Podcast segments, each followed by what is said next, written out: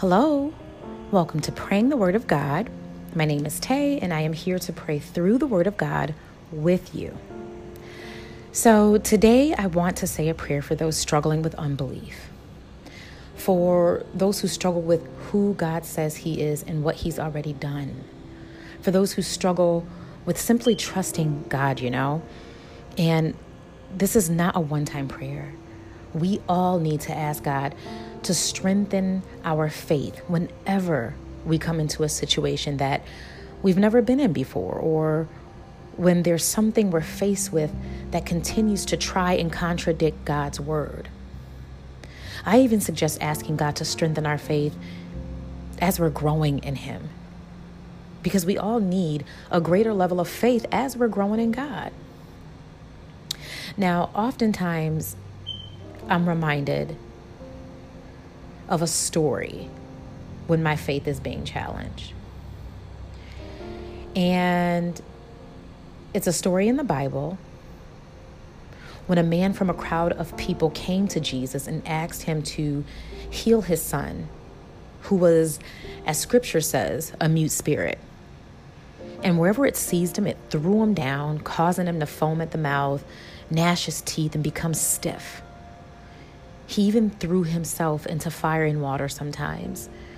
Now, being frustrated with his disciples, who had tried to cast out the demons before he came, Jesus said to them, O faithless generation, how long shall I be with you?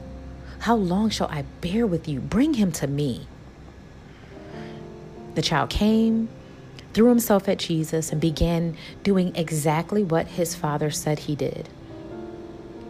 Then Jesus began to question the father about his son's issues. And afterwards, the man said, If you can do anything, have compassion on us and help us. And Jesus replied, If you can believe, all things are possible to him who believes. And immediately, the father of the child cried out and said with tears, Lord, I believe help my unbelief. That lets us know right there that he acknowledged the fact that he has a level of faith. But when it comes to this particular situation, he's struggling and he needs help in this area.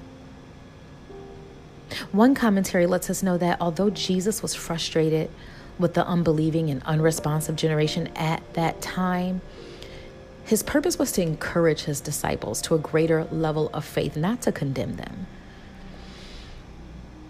Now, are you in a situation in your life where you feel weak and powerless against what's going on? Are you facing a mountain that seems impossible to climb? Are you in a season of your life where you have faith to believe God, but you're also struggling with some unbelief? Are you like Peter, who had the faith to trust God while walking on water?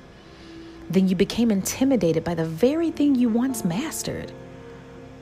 And as you look down to find yourself doing something others have told you was impossible, you are now beginning to sink. If this is you, pray this Father, I know that you are the one who has given me this measure of faith. So I will trust you to strengthen the faith I already have, to help me overcome this trial in my life. Just like Jesus prayed that Peter's faith may not fail, Father, I ask that you please do not let my faith fail but keep my faith sustained.